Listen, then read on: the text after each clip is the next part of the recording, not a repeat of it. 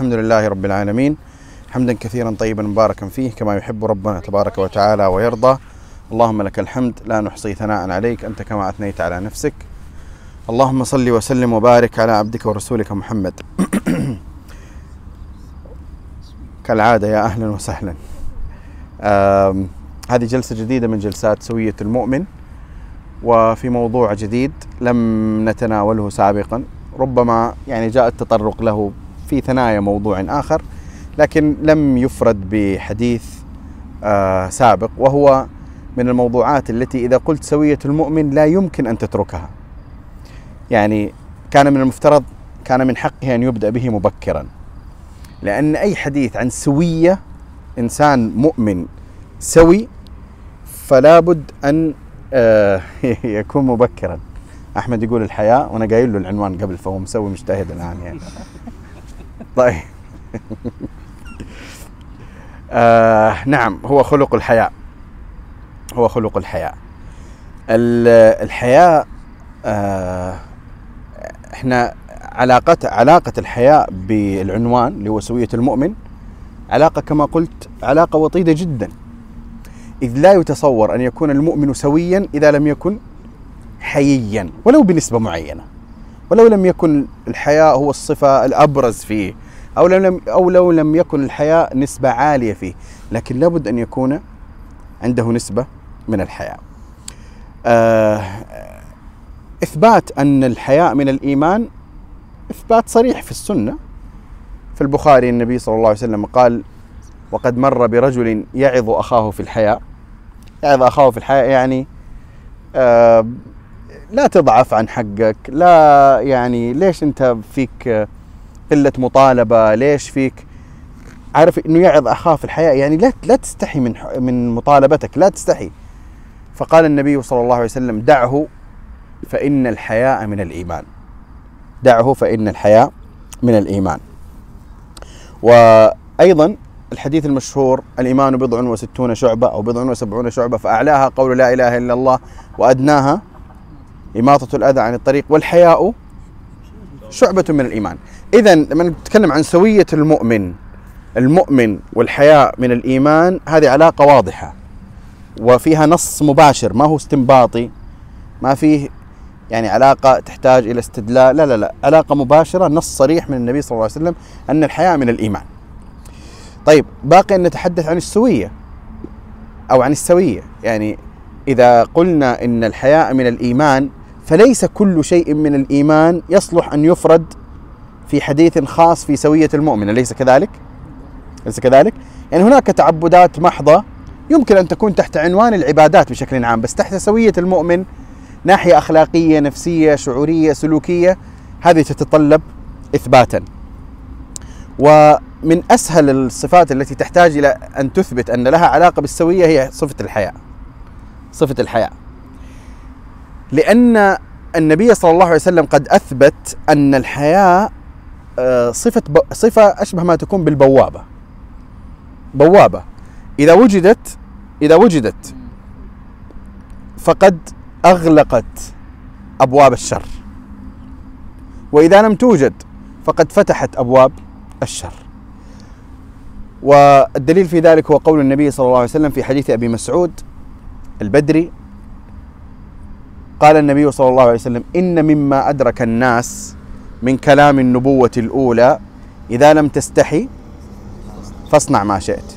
إن مما أدرك الناس من كلام النبوة الأولى إذا لم تستحي فاصنع ما شئت.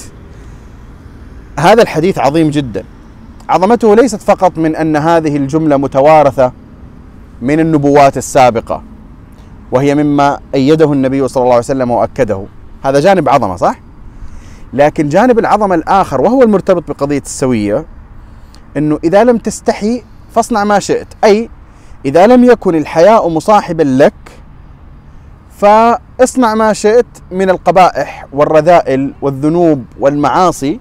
وبطبيعة الحال ليس هذا حظا، ليس هذا من الحظ على فعل هذه القبائح، وإنما هو وصف، لأن المؤمن إذا فقد الحياء فقد فقد المانع له من القبائح، من ارتكاب الرذائل والقبائح. فإذا لم تستحي فاصنع ما شئت. هذا مثل قول الله سبحانه وتعالى: أفمن يأتي آمنا أفمن يلقى في النار خير أم من يأتي آمنا يوم القيامة إيش؟ اعملوا ما شئتم. أفمن يلقى في النار خير أم من يأتي آمنا يوم القيامة اعملوا ما شئتم. اعملوا ما شئتم هذه ليس معناها إعطاء التبرير لارتكاب القبائح، وإنما اعملوا ما شئتم وستجازون على أعمالكم. هنا قول النبي صلى الله عليه وسلم إذا لم تستحي فاصنع ما شئت، هذا فيه دلالة على أن الحياء من أعظم ما يمنع الإنسان عن أن يصنع ما لا يليق، ولذلك فإذا فقده الإنسان فإيش؟ فاصنع فليصنع ما يشاء، أي لن يرده ولن لن يمنعه مانع من ذلك. على أن هناك تفسيرا آخر فسره به بعض المتقدمين والمتأخرين لهذا الحديث، إيش تتوقعوا؟ غير هذا التفسير الذي ذكرت. إذا إيش؟ إذا كان عندك صفة الحياء فلن يضرك كثيرا في فقدان غيرها. إذا كانت عندك صفة الحياء فلن يضرك فلن يضرك كثيرا فقدان غيرها، لا، أنا أتكلم تفسير اللفظ نفسه. إذا لم تستحي فاصنع ما شئت. هو التحذير أظن. هذا نفسه داخل في الأول. إيش في معنى ثاني؟ إذا لم تستحي إذا لم تستحي. فاصنع ما شئت لن ينفعك يعني؟ لا. طيب، من الأقوال المشهورة، وإن كان يعني والله أعلم هو مرجوح، يعني القول الذي ذكرت في البداية هو الأقرب وهو قول الأكثر أصلا.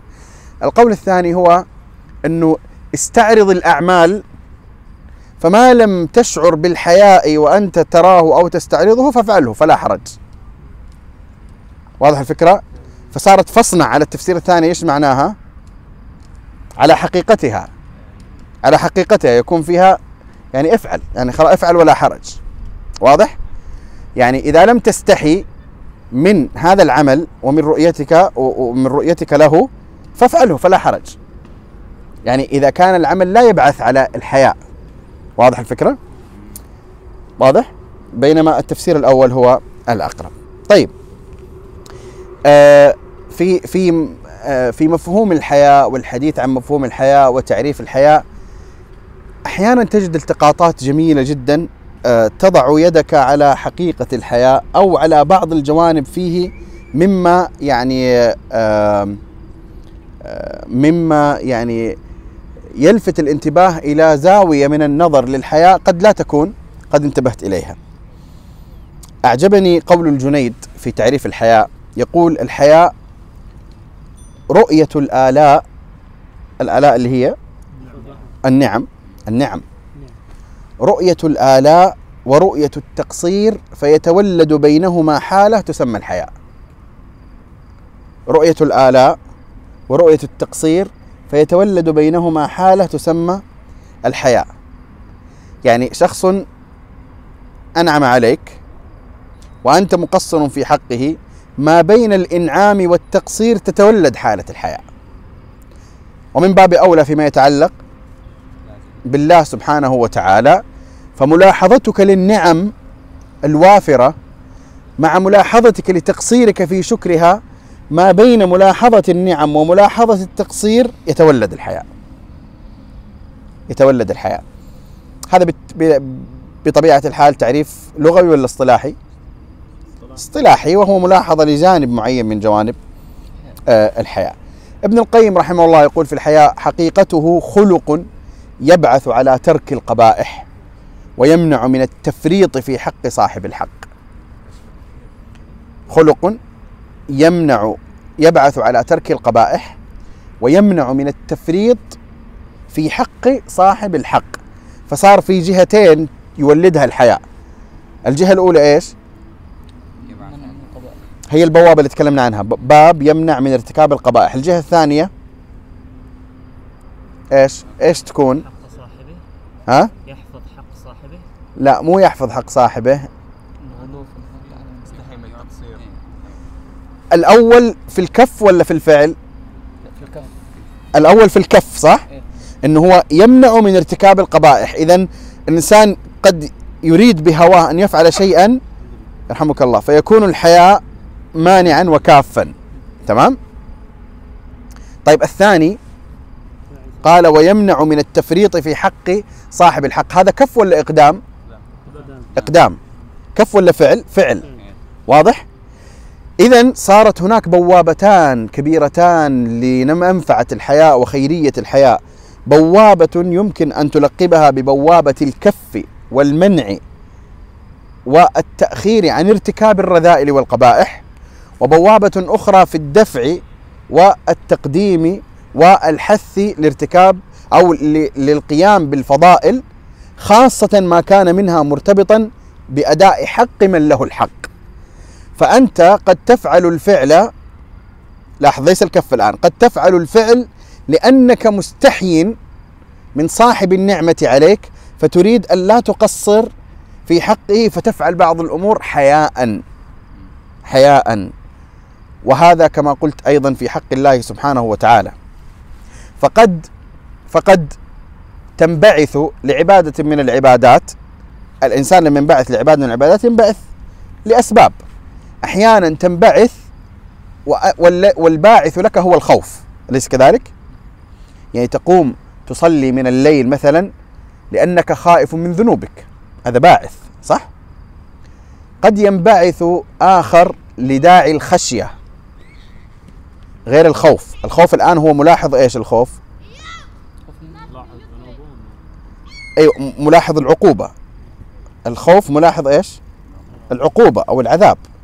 جيد؟ فإنسان ينبعث لصلاة الليل خائفا خائفا من من عذاب الله سبحانه وتعالى. تمام؟ طب الذي انبعث خشية ايش نقدر نقول؟ هذا خا... هذا ملاحظ العذاب، اللي انبعث الخشية ايش؟ ملاحظ الجلال الإلهي والعظمة والكمال، ها؟ وأنه الحميد المجيد ذو العزة والجلال والإكرام، فيخشى الله لجلالته وعظمته وكماله فيقوم يعبده لهذا، وهذا يتطلب قدرا من العلم أكثر من الأول، أليس كذلك؟ وقد ينبعث وقد ينبعث محبة وشوقا، هذا باعث ثالث الآن للعمل، صح؟ ينبعث محبة وشوقا، شوقا إلى الله سبحانه وتعالى، أو شوقا إلى تلاوة آياته، فهو يتذكر تلك الليالي التي كان يتلو فيها القرآن فيجد من الأنس واللذة والنعيم والسعادة والسرور الشيء الكثير، فيشتاق لكتاب الله ولتلاوته بالليل فينبعث لذلك، هذا باعث ثالث. جيد؟ باعث الرابع وهو باعث الشكر. باعث الشكر يقوم يقوم ليعمل أعمالا ليصلي الليل شكرا لله على ما أولاه، هذا ملاحظ معنى الشكر، وهذا الذي فيه حديث النبي صلى الله عليه وسلم حين قالوا له وقد قام الليل، وقد كان يقوم الليل حتى تتفتر قدماه، فيقولون له قد غفر الله لك ما تقدم من ذنبك وما تأخر، يقول أفلا أكون عبدا شكورا. الشكر هنا كيف كان؟ بالعمل. وقد يكون الباعث للعمل هو الحياء من الله سبحانه وتعالى، الحياء من الله سبحانه وتعالى. يعني مثلا إنسان إنسان يكون في حال فيها شدة وبلاء وضعف وإعراض، فيمن الله عليه ويرزقه ويعافيه ويهيئ له وييسر له ويمده ويعينه ويعطيه وكل شيء، ثم بدل أن يتغير حاله إلى الأحسن ظل كما هو عليه. هذا قد يستيقظ في قلبه نور يقول له ألا تستحي من الله؟ ألا تستحي؟ الآن هذا ألا تستحي كان كافا له عن القبائح أو دافعا له إلى مراعاة حق ذي الحق؟ دافعا له إلى مراعاة حق ذي الحق. واضح الفرق الآن بين الاثنين؟ هذا كله الآن في توضيح الفرق بين جم بين أقسام أو قسمي جملة ابن القيم الذي قال فيه عن الحياء: حقيقته خلق يبعث على ترك القبائح ويمنع من التفريط في صاحب في حق صاحب الحق. وفي هذا كانت فائدة كما ذكرت أنه بواعث العمل مختلفة، بواعث العمل مختلفة، ومن الجيد أن يلاحظ الإنسان هذه البواعث في عبادته، من الجيد أن يلاحظ هذه البواعث ويحافظ على مولداتها داخل نفسه. فليحافظ على مولدات الخشية ومولدات الخوف، مولدات الشكر، مولدات الشوق والحب، ومولدات أيضا إيش؟ الحياة. طيب، وبناء على ذلك وبناء على ذلك باقي حديث حتى تكتمل الصورة. قال النبي صلى الله عليه وسلم: الحياء لا يأتي إلا بخير. الحياء لا يأتي إلا بخير، وهذا حديث صحيح في البخاري.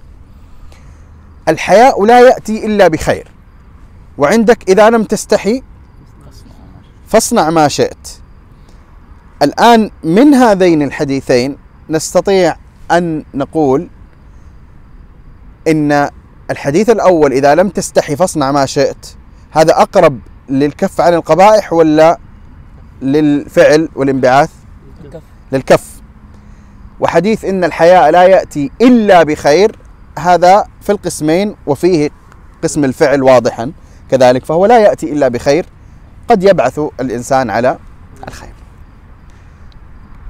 إذن وبناء على ما سبق وبناء على ما سبق كله أكون قد تحدثت عن العلاقة الوطيدة بين الحياء وبين سوية المؤمن.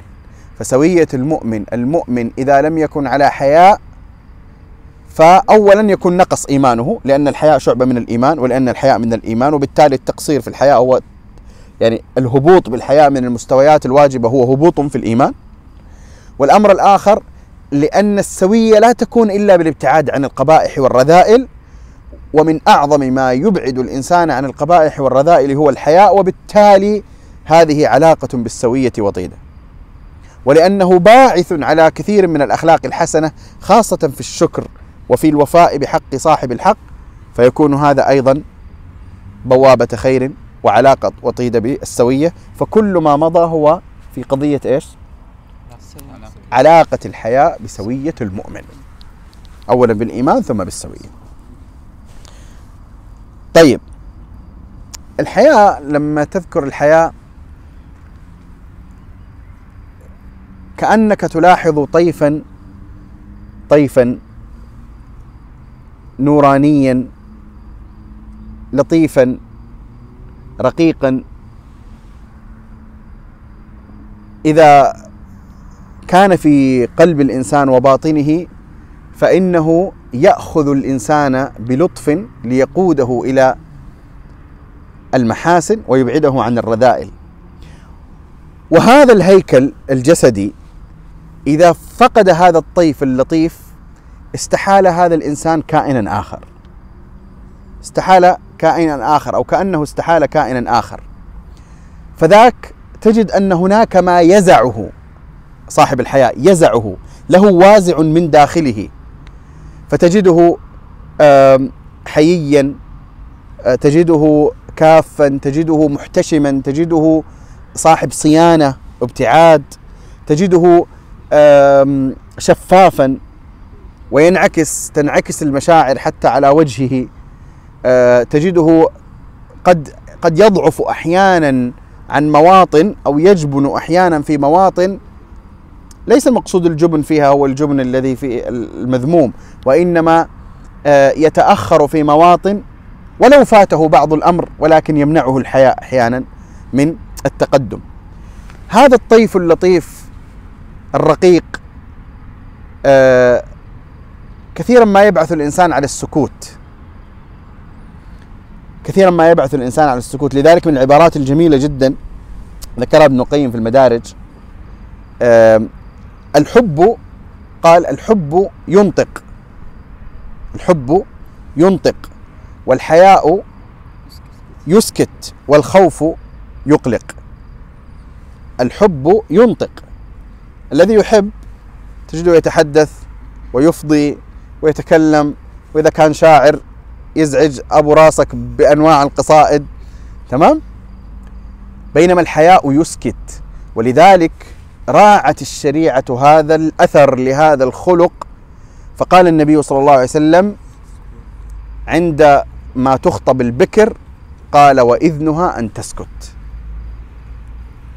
لا تنكح البكر حتى تستأذن، ولا تنكح الأيم حتى تستأمر. ثم قال عن إذن البكر قال وإذن وإذنها صماتها أو وإذنها أن تسكت. شوف الحياء يسكت، الحياء يسكت، وفي نفس الوقت يراعى هذا في الشريعة.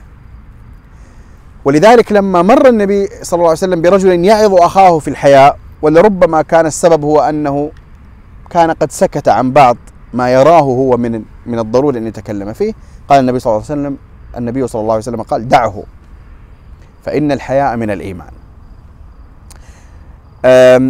هذا طيف إذا وجد في الإنسان يجعل منه يجعل من نفسه نفسا رقيقة شفافة. إذا رأى ما يكره ينعكس ذلك في وجهه. إذا لم يستطع إيش؟ إذا لم يستطع الحديث. وقد يذهب الإنسان بالحياء مذاهب أنه يغضي فيها عن شيء من حقه كما أسلفت. يعني مثلا النبي صلى الله عليه وسلم كان شديد الحياء، وكان أشد حياء من العذراء في خدرها.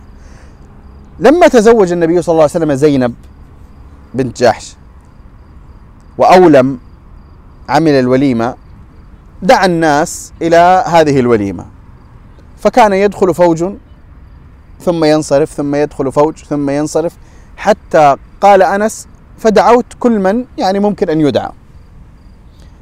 بعدين بقي ثلاثة من الصحابة بعد ما أكلوا وانتهى كل شيء، جالس جالسين يتحدثون، ولا انتبهوا إلى أن خلاص الوقت انتهى ومن شأنكم أن تنصرفوا.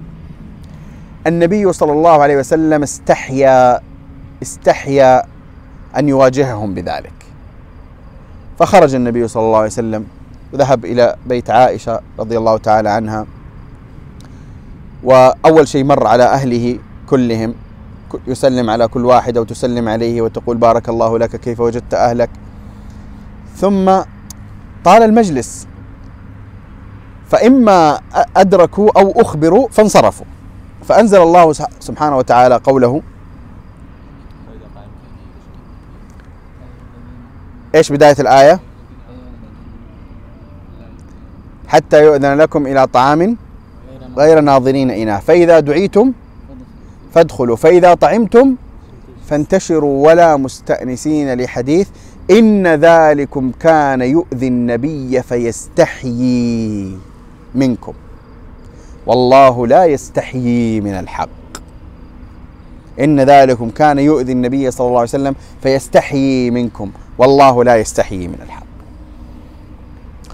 طيب، فال ال كما قلت الحياء هو هذا الطيف الذي يجعل هذه النفس رقيقة شفافة ينعكس فيها تنعكس فيها يكون وجهه كالمرآة. قال أبو سعيد كما في صحيح البخاري كان النبي صلى الله عليه وسلم أشد حياء من العذراء في خدرها، فإذا كره شيئا عرفناه في وجهه، فإذا كره شيئا عرفناه في وجهه. وصاحب الحياء يا كرام، صاحب الحياء يلحظ مثل هذه المعاني في غيره، بينما صاحب البجاحة والوقاحة والقحة هذا يعني أحيانا يكون ناشف ناشف الدم يابس الروح، لا لا يلحظ حتى مثل هذه المعاني. لذلك النبي صلى الله عليه وسلم لما أهدى له رجل هدية كما في البخاري فردها النبي صلى الله عليه وسلم عليه، قال الراوي فلما رأى النبي صلى الله عليه وسلم ما في وجهه قال إنا لم نرده عليك إلا أن حرم. ها؟ كان أهدى له صيدا، كان النبي صلى الله عليه وسلم محرما والصيد ليس للمحرم، فلاحظ النبي صلى الله عليه وسلم انعكاس خجل أو حياء أو الأثر على وجهه فلاحظ ذلك. فهذا الحياء يلاحظ مثل هذه آه المعاني. لذلك لذلك الحياء كثيرا ما ينسب للوجه. بل مر علي نسيت من الذي الذي لما تكلم عن الحياء عرف الحياء تعريفا يعني كذا تعريفا آه آه تشعر أنه مثل التعاريف المنطقية التي تريد أن تجمع وتمنع، ثم قال ومحله الوجه. ومحله الوجه. جيد؟ وبطبيعة الحال الحياء خلق داخلي، لكن الوجه الوجه هو الانعكاس الحقيقي لخلق الحياء. لذلك ينبغي على ذوي الفطنة والنباهة والفراسة أن أن يلحظوا هذا في وجوه الناس. وفي الأبيات المشهورة: إذا قل ماء الوجه قل حياؤه، ولا خير في وجه إذا قل ماؤه، حياءك فاحفظه عليك فإنما يدل على وجه الكريم حياؤه، يدل على وجه الكريم حياؤه. ولذلك قال أبو سعيد: كان النبي صلى الله عليه وسلم إذا كره شيئا عرف في وجهه. هذه صفات عالية لا يدركها إلا ذو الفضل وذو الحياء.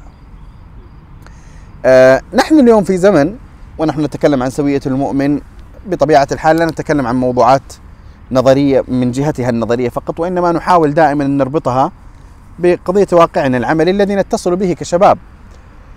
أه اليوم نحن في زمن حجاب الحياء فيه ينتهك ينتهك، وقل أن تجد لهذا الزمن نظيرا في مظاهر انتهاك الحياء. حتى إن من عجائب الزمن، هذا الزمن الذي نعيش فيه يا أسامة، ومن مفارقاته أنه صاحب الانحطاط والأمر القبيح يفعله ويجاهر به وأنت تستحي. أنت تستحي لما تمر بجنبه. جيد؟ هو ما يستحي، هو ما يستحي. يعني تجد أنه أن الحياء قد بلغ، ومع الأسف حتى صار ثقافة لبعض الأمم والشعوب، ثقافة يعني ثقافة قلة الحياء، بمعنى أنه ربما من أهم أسباب ذلك طغيان مفهوم الحرية الشخصية، طغيان مفهوم الحرية الشخصية. لذلك من أعظم المعاني التي تتحقق من الأمر بالمعروف والنهي عن المنكر الحفاظ على قضية الحياء في الناس.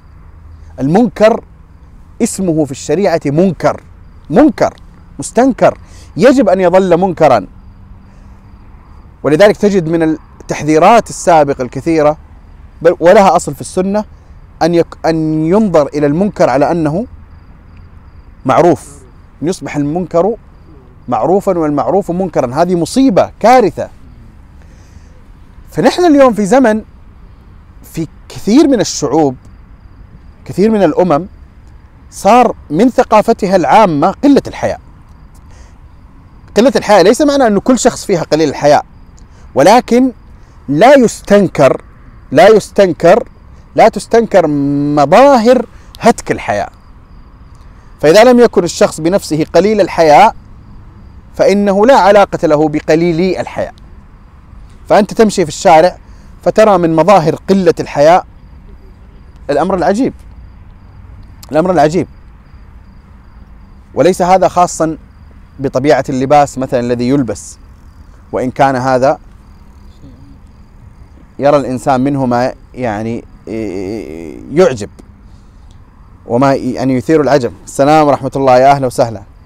يرى الإنسان منه ما يثير العجب، يرى الإنسان منه ما يثير يعني ما يجعل الإنسان دائم التعجب، أنه كيف يمكن أن يفعل هذا؟ كيف يمكن أن تلبسي هذا؟ وقول النبي صلى الله عليه وسلم في نساء إنهن كاسيات عاريات لا أظن أنه تحقق قبل هذا الزمن. يعني إنه إنه يجتمع هذان الوصفان في إنسانة، كاسيات عاريات. وبطبيعة الحال مظاهر قلة الحياء في زمننا ليست خاصة بالنساء، النساء والرجال. فأنا أقول حتى ليس هذا خاصا باللباس، وإنما حتى بالتصرفات والأفعال.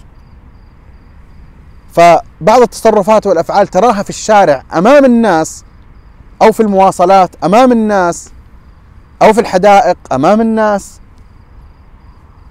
ومثل هذا لا ينبغي أن يرى ولا أن أن يكون محلا قابلا لانتشار انتشاره حتى على النطاقات الخاصة والضيقة.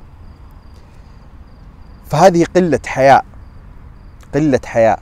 وقلة الحياء هذه منذرة بالشؤم، والإنسان إذا ترك وهواه إذا ترك وهواه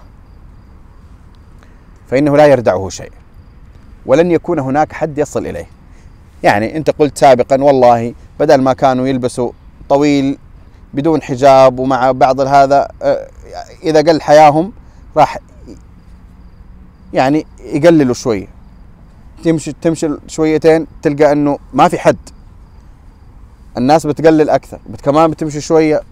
فقلة الحياء وانتشار مظاهر قلة الحياء دون الأمر بالمعروف والنهي عن المنكر هذه مصيبة عظيمة، مصيبة عظيمة. وعلى المستوى الشخصي قال مالك بن دينار: ما عاقب الله قلبا بأشد من أن يسلب منه الحياء، ما عاقب الله قلبا بأشد من أن يسلب منه الحياء. مالك بن دينار: ما عاقب الله قلبا بأشد من أن يسلب منه الحياء.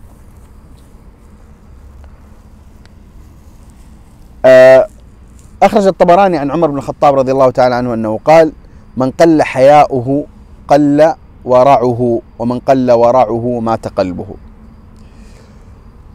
لذلك نحن اليوم إذا تكلمنا عن مثل هذه المظاهر وانتشارها، فالمطلوب أول شيء أول شيء أن تنتبه لمؤشر الحياء في نفسك، لا ينخفض، لا يهتك بسبب هتك غيرك له. تعرف الإنسان لما يعتاد على مثل هذه المناظر ممكن يقل منسوب الحياء عنده، أنه تعود خلاص. يعني أول كان يستحي، استغفر الله إيش هذا، بعدين شيئا فشيئا يبدأ قد يكون في نوع من التطبيع مع مثل هذه المظاهر. لا، أبقي الحياء في قلبك، أبقي الحياء في قلبك متقدا، جذوة جذوة الحياء يجب أن تظل متقدا. هذا الأمر الأول. الأمر الثاني: متى ما أمكن أن تقوم بالأمر بالمعروف والنهي عن المنكر، أو أن تستنكر مظهرا من المظاهر التي تعارض الحياء خاصة، فافعل فافعل ليستحي على الأقل بعض الناس. إذا لم يستحي الإنسان في سلوكه المباشر أمامك، فعلى الأقل على مستوى الثقافة العامة تظل الأمور المستنكرة الهاتكة أو المخالفة أو الخادشة للحياء يجب أن تبقى في المفهوم الثقافي والمعرفي كذلك. واضح الفكرة؟ طيب، إذن هذه قضية في غاية آه الأهمية. في سؤال يطرحه علماء السلوك، وهو: هل الحياء موهبة أو هبة من الله سبحانه وتعالى، أو هو أمر مكتسب يمكن اكتسابه؟ آه الحياء وكثير من الأخلاق يمكن أن تكون منزلة على الحالتين أو على الصورتين، أن فيهما ما هو هبة من الله، وفيها ما هو كسبي مكتسب. قد يخلق الله بعض الناس وفيهم قدر من الجلد والصبر ما ليس عند غيرهم، ولكن من يتصبر يصبره الله. يتصبر هذه كسبي ولا وهبي؟ كسبي. هذا يتصبر، هو يحاول أن يتصبر فيهبه الله سبحانه وتعالى الصبر. الحياء من الأخلاق اللي واضح أنه أنه في شيء منها فطري، أليس كذلك؟ في شيء منها فطري، ومع ذلك يمكن للإنسان أن يكتسب الحياء. ومن أعظم ما يعين على اكتساب الحياء هو مصاحبة من يستحيا منه، مصاحبة من يستحيا منه. لذلك إذا كان الشاب أو الشابة في كل علاقاتهم هم على مستوى الأقران الذين لا يستحي الإنسان عادة من أقرانه كثيرا، ليس كذلك؟ ها؟ فهذا مؤشر خطر أنه الإنسان ممكن يقل عنده منسوب الحياء وهو لا يشعر. فحاول أن يكون لك نصيب في صحبتك في علاقتك مع من تستحي منهم. قد يكون هذا أبا، شخص كبير، شخص ذو وقار، عالم، مربي. أن تتعود على أن تتحفظ عن بعض ما أنت معتاد عليه مما ليس بالضرورة أن يكون حراما، وإنما ليس من مكارم الأخلاق ومعاليها. أن تتعود على أن تتحفظ حياء، لأنك تستحي ممن أمامك، ممن ينبغي في حقه الحياء. هذا من أعظم ما يكسب الإنسان الحياء، من أعظم ما يكسب الإنسان الحياء. بينما كما قلت إذا كان الإنسان ليس عنده من أصدقائه ولا في دائرة علاقاته إلا من هو مثله أو أدنى منه، فقد لا ينتبه لتسرب بعض صور الحياء عنده. وأنت تجد أن من صاحب ذوي الشرف والشأن والمروءة والفضل واعتاد على صحبتهم، غير أنه سيكتسب أخلاقا حميدة كثيرة، ستجده صاحب حشمة، ستجده صاحب حشمة ولو بقدر، ولو بقدر. لماذا؟ لأنه تعود على الحشمة. والحشمة بالمناسبة عرف بها بعض العلماء الحياء، قالوا الحياء هو الحشمة. جيد؟ ليش؟ تعود، هو تعود، هو دائما يجلس مع أناس مجالسهم ذات مروءة وفضل. ليس معنى الإنسان أن يكون آه يعني لا يوصل نفسه بشيء من حالات السعة والرفاهية والسرور وما إلى ذلك، وإنما القصد أنه يحتاج إلى حالات يتعود فيها على التحفظ، يتعود فيها على أن يلم وأن يجمع وأن يستوي، بدل من أن يكون دائما يفعل ما يريد ويقوم بما يشاء. فهذه وسيلة مهمة لاكتساب الحياء. الوسيلة الأخرى وهي وسيلة أشبه ما تكون بالشرط الذي يجب أن يعني خلينا نقول يتحقق يتحقق قبل أن يبحث الإنسان عن الكسب هذا، وهو ضرورة ضرورة الابتعاد عن مواطن هتك الحياء أو عن الشخصيات التي تهتك الحياء. يا جماعة الخير، هناك آباء وأمهات يربون أولادهم تربية ها تكاد تقترب من تربية القرون الأولى في الفضل والنزاهة والصلاح والحياة والأدب والمروءة وعلى القرآن والسنة إلى آخره. يروح المدرسة الابن خاصة على سن عشرة، اثني عشر، أربعة عشر، فيتصل بمظاهر ويسمع من الجمل والعبارات ويتعرف على أشياء ليس فقط تقلل عنده من سبل الحياة، وإنما تهتك تمزق وتكسر تلك الدائرة المصونة لديه في داخله، دائرة الحياة. فإذا اعتاد على مثل هذا وصاحب، في البداية يستنكر طبعا، ثم بعد ذلك شيئا فشيئا شيئا فشيئا يقل مستوى الحياء لديه، حتى إنك تجد أنه تجده يستمع مثلا لفاحش من القول، من السبات المنتشرة في كثير، ومع الأسف منتشر مثلا في كثير من حتى يعني من ال من ال هي في البلدان العربية بطبيعة الحال، لكن حتى في دوائر لا تعتبرها أنت دوائر منحطة يعني، إنما دوائر من عامة المسلمين الذين المفروض أن يكون لديهم أصول في الحشمة، أصول في الحشمة، أصول في المحافظة. تجد أحيانا أنواع من السب الفاحش الذي صار مثل مضغ اللبان أو العلك، عادي يتمضمض أحيانا الإنسان بالفحش. ليش؟ هذه عدوى عدوى عدوى هتك الحياء، هو سمعها من أصدقائه أو في الحارة أو في المدرسة في مرحلة مبكرة، وخلال فترة خمسة أو ستة أو عشر سنوات سمعها آلاف المرات من أصدقائه ومن الناس. كل ما سب أحد سب، رمى سب فاحش، من هنا من هنا يسمعه. هذا الاعتياد، وخاصة إذا كانت صحبة، هذا لا يبحث الإنسان فيه عن أن يكون على حياء مكتسب. فلكي يكتسب الحياء فأول شرط هو الابتعاد عن صور هتك الحياء، الابتعاد عن صور هتك الحياء، الابتعاد عن مقامات الفحش، الابتعاد عن مظاهر الفحش، الابتعاد عن مصاحبة ذوي الفحش. إيه بس والله إنه فرفوش ودمه خفيف وينكت ويضحك، تمام، فرفوش دمه خفيف بس جالس يقترض من رصيد حيائك، ما تدري بكرة هذا الرصيد سينهار. أيضا وهذا يعني خلينا نقول في الحياة بشكل عام، وفي الحياة من الله بشكل أخص. احنا جالسين نتكلم عن ايش؟ وسائل وسائل ايش؟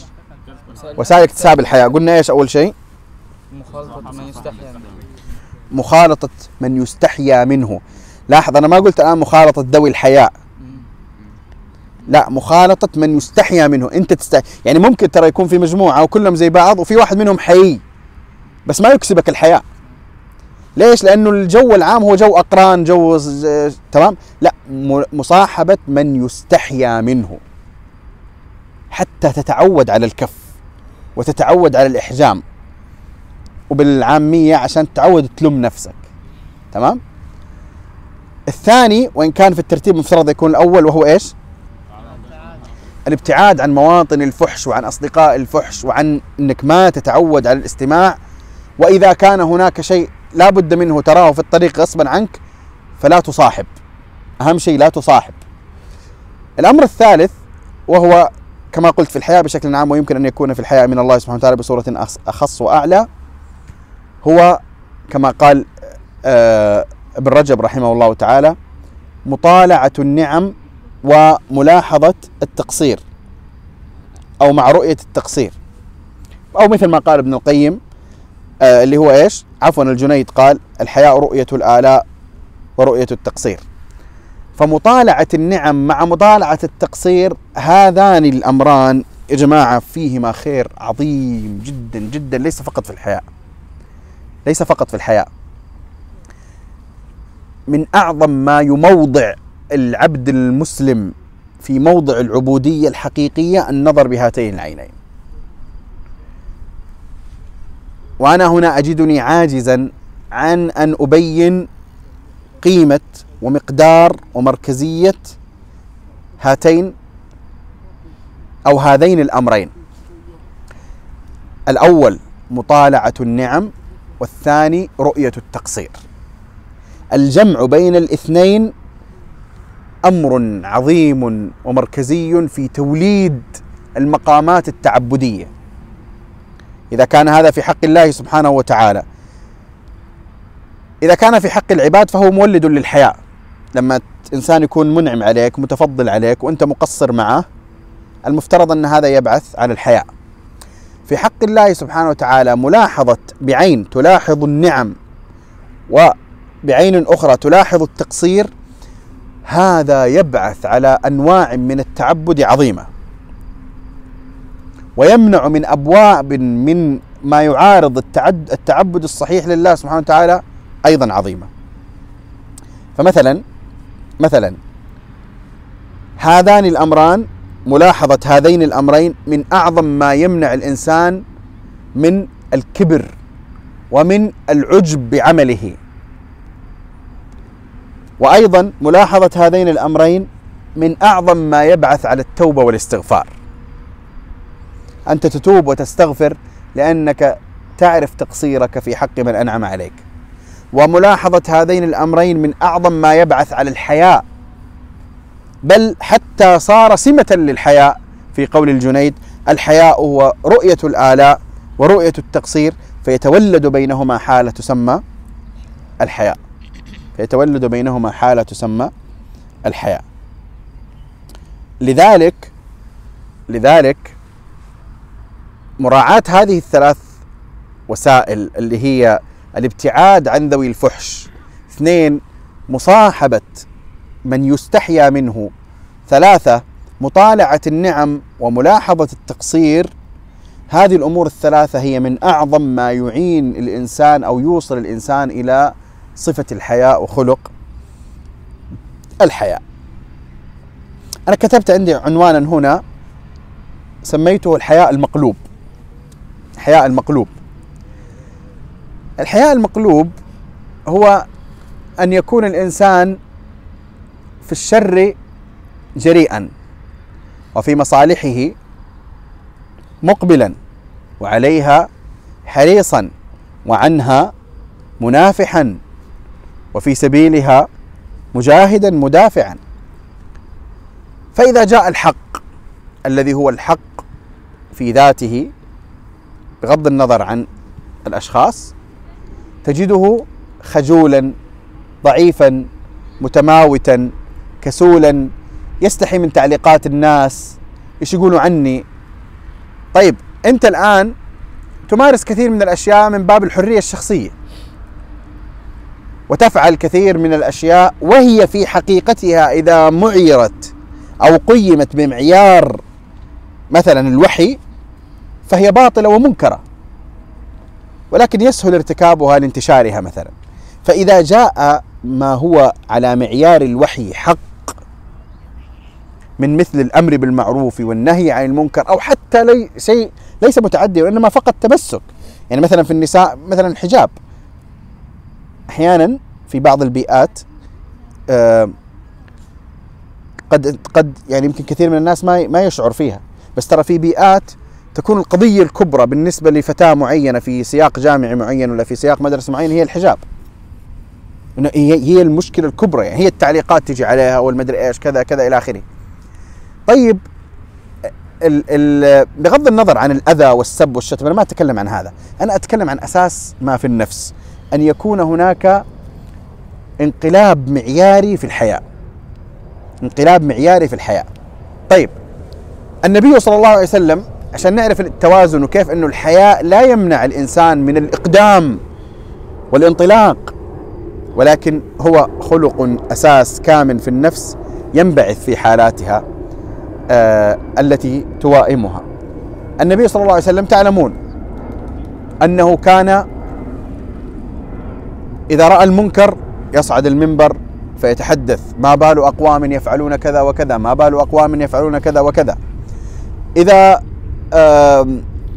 رأى حتى ولو كان رؤوس الشرك أمامه يتكلم، صعد الصفا فقال إني نذير لكم بين يدي عذاب شديد. كان يذهب إلى القبائل ويذهب إلى الأقوام الذين ينزلون في منى في الحج ويعرض نفسه عليهم، ولم يقل هذا يعارض الحياء أو عزة النفس أو كرامتها، أنت صاحب رسالة هنا. النبي صلى الله عليه وسلم هنا لا ينظر إلى نفسه بالاعتبار الشخصي، وإنما ينظر إلى نفسه باعتباره النبي المرسل من عند الله سبحانه وتعالى. النبي صلى الله عليه وسلم كانت إذا اضطربت الصفوف يكون في الأمام، ومن أبرز الأمثلة على ذلك في أحد وفي حنين.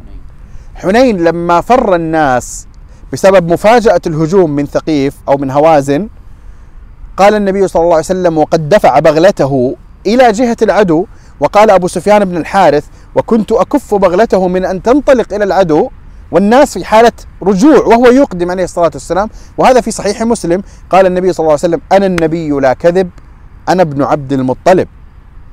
طب هو نفسه عليه الصلاة والسلام الذي كان أشد حياء من العذراء في خدرها، وكان إذا كره شيئا عرفناه في وجهه.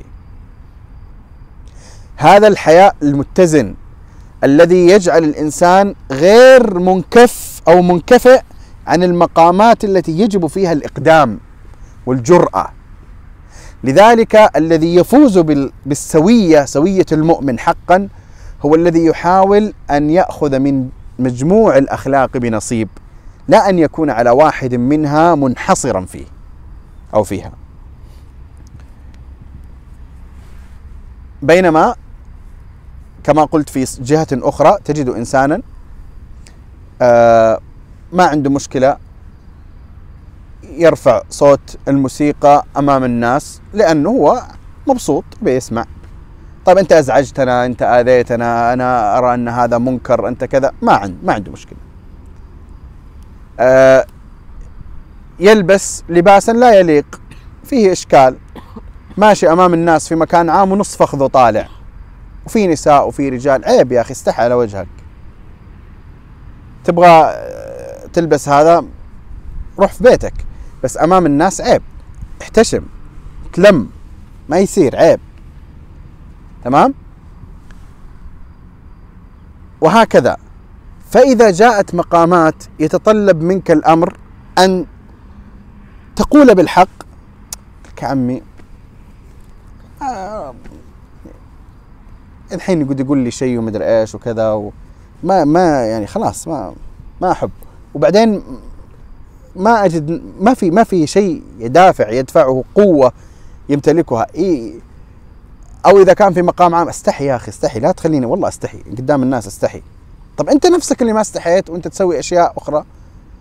تمام، هو مما يعينه على ذلك احد امرين، اما ان غيره يفعله ويكون هذا سائدا، او ان غيره يفعله، اقصد كثير من الناس يفعلونه، او ان قليلا من الناس يفعلونه ولكن لا ينكره احد.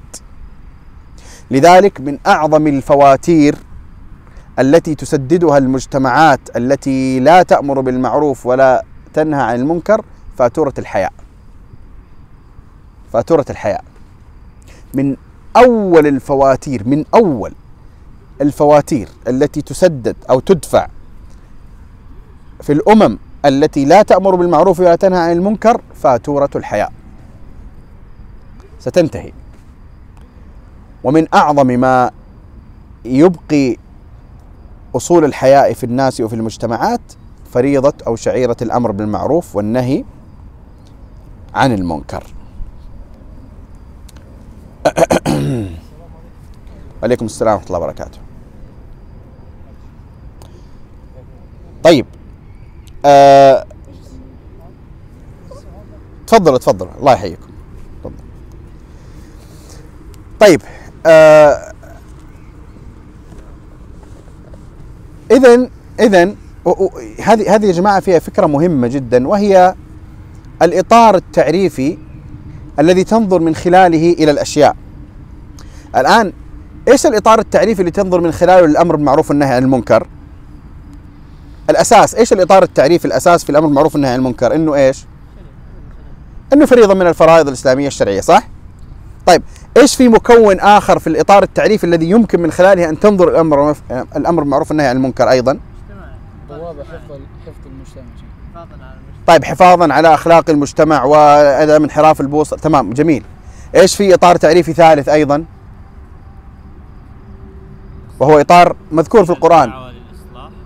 تمام، وسيله للدعوه الى الاصلاح، تمام. اطار رابع انه رمز هذه الامه هو علامة من خيرية هذه الأمة، وبالتالي ليس هو مجرد أمر أو فريضة عادية، وإنما هو عنوان خيرية. جميل، إيش في إطار خامس؟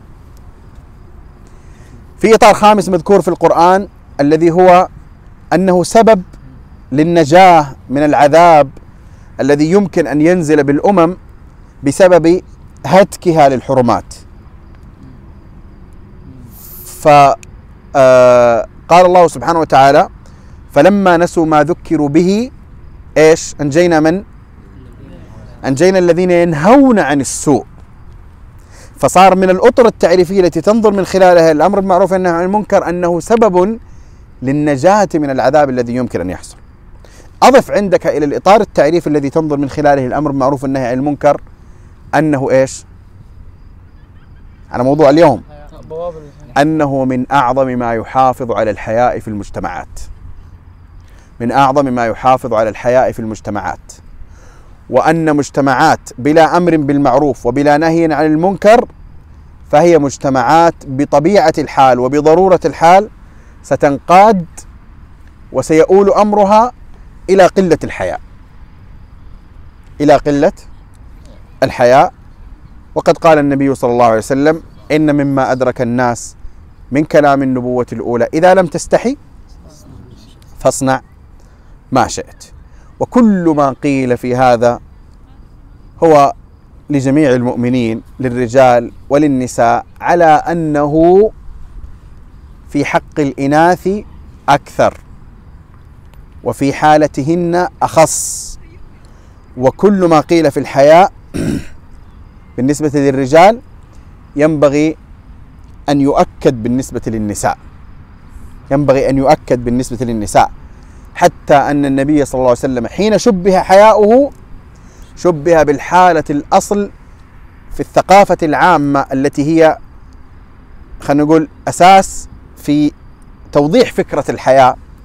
فقال أبو سعيد كما في البخاري: كان النبي صلى الله عليه وسلم أشد حياء من العذراء في خدرها. وقال الله سبحانه وتعالى عن تلك المرأة التي عن تلك المرأة التي جاءت لموسى: فجاءته إحداهما تمشي على استحياء، تمشي على استحياء. ولذلك لذلك مما ينبغي أن يؤسس اليوم في المحاضر التربوية النسائية كقيمة مركزية، كقيمة مركزية، قيمة الحياة، قيمة الحياة. وبطبيعة الحال الحياة الحياة يكون انعكاسه في المظهر، انعكاسه في المظهر ولا يكون منحصرا في المظهر. جيد؟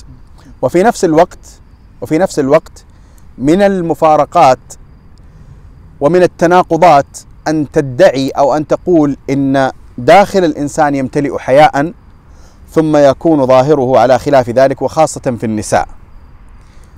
فتعرفوا ثقافة يعني ستر عورات القلوب أهم من ستر عورات الأجساد، ومن الخرابيط هذه تجي مثل هذه الأطروحات. فلو لو تقول مثلا لقائلة يعني الحياء الحشمة، فممكن تقول لك يعني أنت تدري إيش في قلبي؟ كشفت عن قلبي؟ طبعا ما أتكلم عن قلبك، يعني إنسان يقول لا إله إلا الله وما عمره صلى ولا صلاة، فتجي تقول له يا أخي الصلاة، فيقول لك أنت تعرف إيش في قلبي؟ أنا ما أعرف إيش في قلبك، بس أعرف إنه الإسلام مبني على خمسة أركان، أنت الآن أخليت بركن، بل أخليت بالعمود الذي تبنى يبنى عليه بناء الإسلام. بل إن النبي صلى الله عليه وسلم قد ثبت عنه أنه قال بين الرجل وبين الشرك والكفر ترك الصلاة.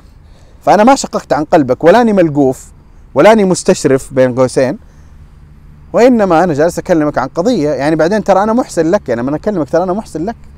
وهذا يا جماعة أيضا مكون في إطار الأمر بالمعروف والنهي عن المنكر، أنه إحسان، ترى هو إحسان، هو مو لقافة، هو إحسان. الدليل على ذلك، وأختم ب يعني بهذا المعنى، الدليل على ذلك أنك إذا صرت مثلا في سيارة وفي الكفر دولاب حق السيارة مبنشر مفقوع أيا كان، تمام، فأنت لما تنبه صاحب السيارة ما راح يقول لك ملقوف، صح ولا لا؟ صحيح.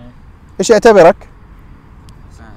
محسن، شكرا، الله يعطيك العافية، جزاك الله خير، الله والله ما أنت، فهي يعتبرك. ليش؟ لأنك صنت عربته أو سيارته، صنتها عن أن يقع فيها الإشكال، وصنته عن أن يؤدي به إلى مشكلة، صنته. طب أنا حين أصونك عما هو أقبح من ذلك وأشد من ذلك، ليش تعتبره لقافة أو تدخل في الحريات أو الخصوصيات؟ أنا ما قلت لك امدحني، ولا قلت لك أعطيني فلوس، أنا جالس أقول لك يا أخي هذا لا يليق. أنت تجي تقول أنت ملقوف، أنت ترفع صوتك وتسوي، هذا دليل سفاهتك. ترى اهدى شوية وافهمني أنا إيش أقول لك. أنا جالس أصونك عما يشينك، أصونك عما يشينك، وجالس أقول لك أن الطريق هذا اللي تمشي فيه هو طريق في نهايته خطر عليك، قد يؤدي, يؤدي بك إلى العقوبة. وهذا يدفعك إلى الجرأة في النصح، غير لما لما تلاحظ أنه يا الله والله لازم أمر بالمعروف والنهي عن المنكر، بس يا الله الله يعيني، يلا يلا بس عشان أبرئ ذمتي بس. هذا يخلي فيك حالة من الضعف وحالة من، بس لما أنت فعلا أنت مقتنع داخل نفسك أنك أنت جالس تحسن له، هو ما يبغى الإحسان، طب إيش أسوي لك؟ سلام عليكم، أنا قلت لك أنا بحسن لك، يعني في الأخير أنت ما تبغى بكيفك، سلام عليكم. هذا يخفف عنك، حتى لو سبك أو شتمك قد يعينك هذا على أن لا تأخذ القضية شخصية، وإنك تقول أديت ما علي، فإن أحببت أحببت، ما أحببت أنت بكيفك. عموما آه في ختام هذا المجلس آه أؤكد على أن الحياء أولا من الإيمان، ثانيا أن الحياء بوابة بينك وبين القبائح والرذائل، فإن فتحت هذه البوابة انفتحت عليك أنواع الرذائل والقبائح، وإن أغلقتها فقد أخذت بأمان وثيق بينك وبينها. ثلاثة، هي كما أنها بوابة مانعة من القبائح فهي دافعة لأداء الحق لذي الحق. أربعة، أن مطالعة النعمة وملاحظة التقصير من أعظم ما يكسب الإنسان الحياء ويبعثه على العمل، بالإضافة إلى اجتنابه لرفقة الفحش والكلام السيء، بالإضافة ثالثا إلى مصاحبته من يستحيا منه حتى يتعود على التحفظ والمروءة. ثم بعد ذلك يتذكر الإنسان أن أعظم الحياء هو الحياء من الله سبحانه وتعالى، أعظم الحياء هو الحياء من الله سبحانه وتعالى. وهذا الحياء له صور ودرجات ومقامات، ولا تنسوا أن الله سبحانه وتعالى هو في ذاته سبحانه حيي ستير، حيي ستير. وأنا قلت سأختم لكن تذكرت معنى لطيفا جدا في استحياء الله من عبده الصالح. وضرب ابن القيم مثلا جميلا جدا فقال أنه أنه إذا كان في إنسان هو من أحب الناس لك، يرحمك الله، من أحب الناس لك وممن لا تحب أن ترى إلا على خير، فرأيته على قبيح أنت تستحي من رؤيته على هذا الفعل. واضح الفكرة؟ مع أنك قد تكون أستاذه أو والده، غير الآن العقوبة، ولا لا لا أنت تستحي أنك رأيته على هذا الحال، ولذلك غالبا لا تس... لا تواجهه، ليس لأنك ضعيف مستحي أنك، لا لا أنت مستحي له وليس مستحي منه، مستحي له، أنت استحيت له. واضح الفكرة؟ فهو يقول أن الله سبحانه وتعالى يستحي، قد يستحي من من عبده الصالح أن يعاقبه أو أن يهلكه بذنب من من يعني من قبائح ما قد يفعل، إذا كان على حال من الصلاح والاستقامة و ثم زل في مثل هذه الزلة. أو كما قال ابن القيم، يعني أنا ربما قاربت المعنى، قد لا أكون أصبته بعينه لكن ربما قاربته. ارجعوا إليه في مدارج السالكين في منزلة الحياء. وكما قلت النبي صلى الله عليه وسلم قال إن الله حيي ستير، ذكر هذا في سياق الستر أيضا، ليس فقط في حديث الدعاء وإنما في سياق الستر. وأسأل الله سبحانه وتعالى أن يرزقنا الحياء منه، وكذلك نسأل الله سبحانه وتعالى أن يجعلنا من أهل المروءة والحياء والصدق والإخلاص والوفاء.